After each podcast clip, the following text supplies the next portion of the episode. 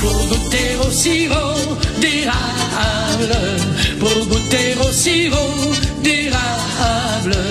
C'est bientôt le temps des sucres, puis ça va coûter cher, Yves Daou.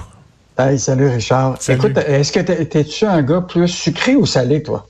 Euh, je suis plus salé, moi. Puis euh, je trouve Bon. ça lourd, mettons, la bouffe euh, de- de- de- de- de- des cabanes à sucre. Mais j'aime ça une fois par année, oui, j'aime ça. Moi, j'aime ça mélanger sucré-salé parce que je suis un sportif, j'adore ça. Mais là, ce que je comprends, c'est que la facture va être plus salée pour se sucrer le bec dans la cabane à sucre. Là. Écoute, c'est 20% d'augmentation euh, cette année par rapport à 2020 pour les gens qui vont aller dans les cabanes à sucre. là. Donc, un repas qui te coûtait 22 en 2020, là, ça va être 30 cette année.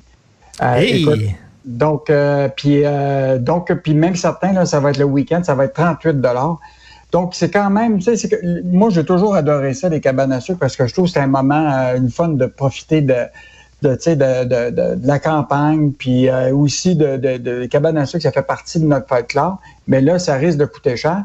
Puis là, c'est c'est- c'est- c'est clair que c'est tous les ingrédients. Tu sais, la saucisse, le jambon, ça, le porc, ça a tout augmenté d'à peu près 35 oui. Fait que les gens n'ont pas le choix de, de évidemment, de- de- d'augmenter les, les prix. Donc, euh, ce qui ce c'est que ça va, il va y avoir beaucoup de familles qui vont probablement euh, éviter d'y aller parce que le prix est, trop cher. Mais ils vont prévoir probablement certains, de, ils vont changer le menu pour avoir des choses qui sont moins coûteuses, mais avec moins d'ingrédients. Tu, vas avoir une petite soupe au pois, une petite tirelire, euh, une tire, à l'érable, puis d'attitude pour euh, quelques dollars. On va-tu avoir euh, le choix entre du vrai sirop d'érable bien cher puis du sirop de poteau moins cher? Ben moi, je pense qu'au Québec, on a du bon sirop. Et je te rappellerai, Richard, là, tu sais qu'on a la réserve mondiale hein, Oui, du, euh, sirop. de- Écoute, l'entrepôt, là, c'est situé à Laurierville, dans le centre du Québec. Écoute, la superficie là, de, de cette réserve-là, c'est 267 000 pieds carrés. C'est cinq terrains de, de football. Ben oui, tu m'avais parlé de ça l'autre jour, puis il y avait des photos dans le, dans le journal, c'est incroyable. Une réserve mondiale, pas d'or. C'est comme. Fort Knox, mais au lieu de l'or, c'est du sirop d'érable qu'il y a là-dedans.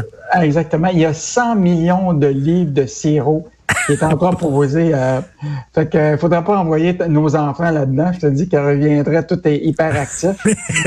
Mais tu sais que moi, tu sais que moi, je suis un, je suis un athée, hein, mais quand je goûte du sirop d'érable, je me dis, ah, peut-être que Dieu existe quand même. C'est une, c'est une, des, c'est une des meilleures choses au monde à, mais, tu sais, à mais, tu sais manger. que, mais tu sais que le sirop d'érable québécois est reconnu comme une grande valeur sûre pour l'exportation. Écoute, on en produit là, au Québec là, 133 millions de livres par année. Là, puis le gros là, est évidemment euh, exporté parce que c'est c'est- c'est reconnu à travers le monde que le sirop d'érable du Québec, là, c'est c'est comme, euh, c'est comme le, le cognac du, euh, du Québec. Donc, donc, il va falloir, si on veut aller au sucre cette année, il va falloir hypothéquer sa maison. Ça vaut peut-être la peine. Euh, vous, allez, euh, vous allez, me parler, tu vas me parler, Yves, de le meilleur ami de la section argent, Fitzgibbon. Bon, écoute, ça, là, c'est assez surprenant parce que toute la semaine, on en a parlé. Là. Tu sais que euh, euh, Investissement Québec, depuis euh, que la CAQ a pris le pouvoir, là, la banque d'affaires du gouvernement du Québec, qui s'appelle Investissement Québec, a aussi de 37% OK, son personnel. Et là, aujourd'hui, on apprend qu'il confie 75 millions à un fonds privé, faute d'expertise de IQ. Ben voyons donc. Moi, je la comprends pas. Le ministre estime Hein? que l'IQ n'est pas n'a pas le savoir-faire requis pour conseiller les PME du Québec. Ben là, euh, qu'est-ce qu'on fait d'abord? Si on a investissement Québec, puis on n'a pas l'expertise nécessaire, puis il faut aller euh, à l'extérieur, ça n'a pas de sens. Écoute, depuis l'arrivée au pouvoir de la CAQ en 2018, là, on l'a dit, là, il y a la- les employés ont augmenté. Le ministre de l'Économie a octroyé pas moins de 1,2 milliard en aide aux, entreprises. Puis là, on va confier, là actuellement, ils vont leur en confier 50 millions, puis ils s'attendent à leur donner 25 millions à un fonds privé qui s'appelle DNA Capital, qui a été fondé en 2009 par un financier qui s'appelle Daniel Labrec. Euh, écoute, donc, là, ce que je veux juste te dire, là, mettons ton argent, là, on le confie à un gars qui s'appelle Daniel Labrec, qui lui va gérer ça avec d'autres conseillers investisseurs. Puis là, il a fait un- une liste pour à qui on va verser 2% de frais de gestion pour gérer cet argent-là des Québécois. Alors que, je veux dire, on serait capable, nous autres, avec Investissement non, non, mais Québec... c'est, Yves, c'est pas hier que tu me parlais qu'Investissement Québec avait embauché de, encore plus de, de, de gens? C'est ça. C'est-à-dire que hier, ce qu'on a annoncé, c'est qu'ils ont augmenté de 48% le nombre de gens qui vont travailler à l'international. OK. Mais là, je te parle de ceux qui, tantôt, le, le 35% que je te parlais, c'est depuis la CAQ, le personnel à l'interne, tu comprends-tu, qui travaille pour les MEI, pour Investissement Québec.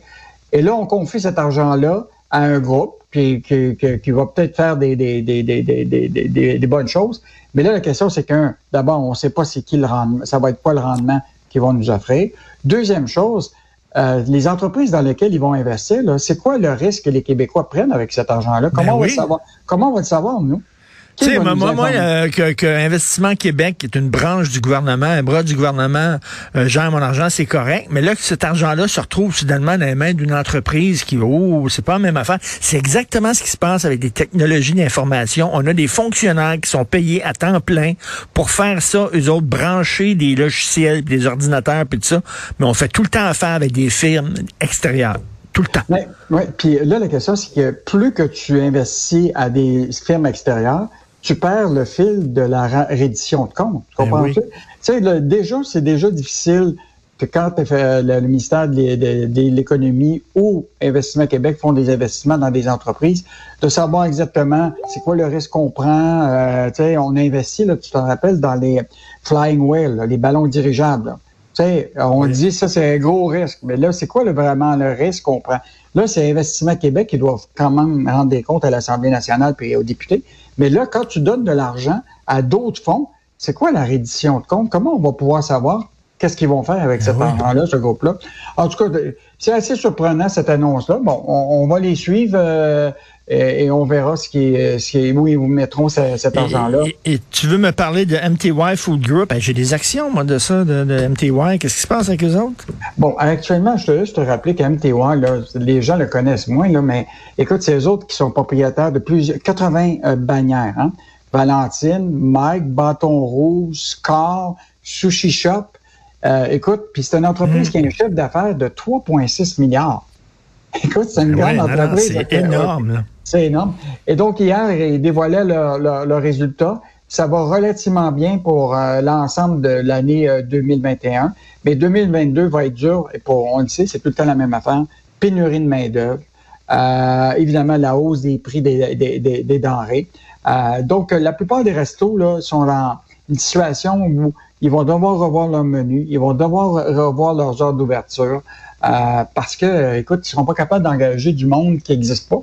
Et donc, euh, hmm. donc c'est, être dans la restauration actuellement, c'est un grand défi. Euh, bon, évidemment, MTY, ils sont à la bourse, sont capables de se financer, mais pour les plus petits restaurants, ça sera évidemment beaucoup plus difficile. Et je pense pas que la valeur des actions va exploser vraiment dans cette dans ce contexte-là. Et très rapidement, qu'est-ce qu'on va lire ce week-end dans la section argent? donc, d'abord, on a un dossier vraiment intéressant sur la grande démission dans les restos. Là. Écoute, euh, bon, évidemment, on le sait là, que la, crise a essoufflé beaucoup de monde, mais là, même l'industrie des restaurateurs là, a vécu une situation où ce que, ils ont perdu des, des, cuisiniers, des plongeurs, des serveurs qui avaient été restés dans la première, deuxième vague, mais dans la troisième, quatrième, ils ont quitté l'emploi pour trouver un travail plus gratifiant. Euh, donc, on était à la recherche de ces gens-là qui ont changé de métier. Mmh. Donc, euh, quand même, euh, des beaux témoignages, mais euh, ce ne sera pas facile encore pour cette industrie-là pour retrouver leurs employés. Deuxième chose, je veux juste te dire, lundi, ce qui est on a un sondage exclusif sur l'inflation de, de, Léger. Après la pandémie, c'est la préoccupation première des Québécois. Et, et ça, c'est hmm. pour un bon bout de temps. donc, on, a quand même des choses qui vont, qui vont surprendre les gens. Et en passant, demain, Pierre-Olivier Zappa revient dans une excellente chronique sur rouler électrique. C'est officiel, c'est plus économique parce qu'un ah prix de l'essence qui va être rendu à presque à 1,80. Ben oui. Ben je pense que ça va être le temps de réfléchir à ça parce que moi, je pense qu'on va l'atteindre, le 2 du, euh, du litre. Là. Et ma prochaine auto va être électrique. Et quand je vais entrer dans mon auto, je vais faire le tour de toutes les stations d'essence, puis je vais toutes les mouner une après l'autre. Toute la gang, ils vont voir mes fesses, je te le dis, Yves. Puis, là, tu vas chanter et tu vas mettre ta chanson de Charles Lebois que tu adores. Qui? Ben, Électrique? Ah, il est... Moi, c'est pas physique, c'est électrique. La pire toune du répertoire de Charlebois. Merci, bon week-end, évidemment. Hey, bon week-end et bonne semaine de vacances. Merci beaucoup.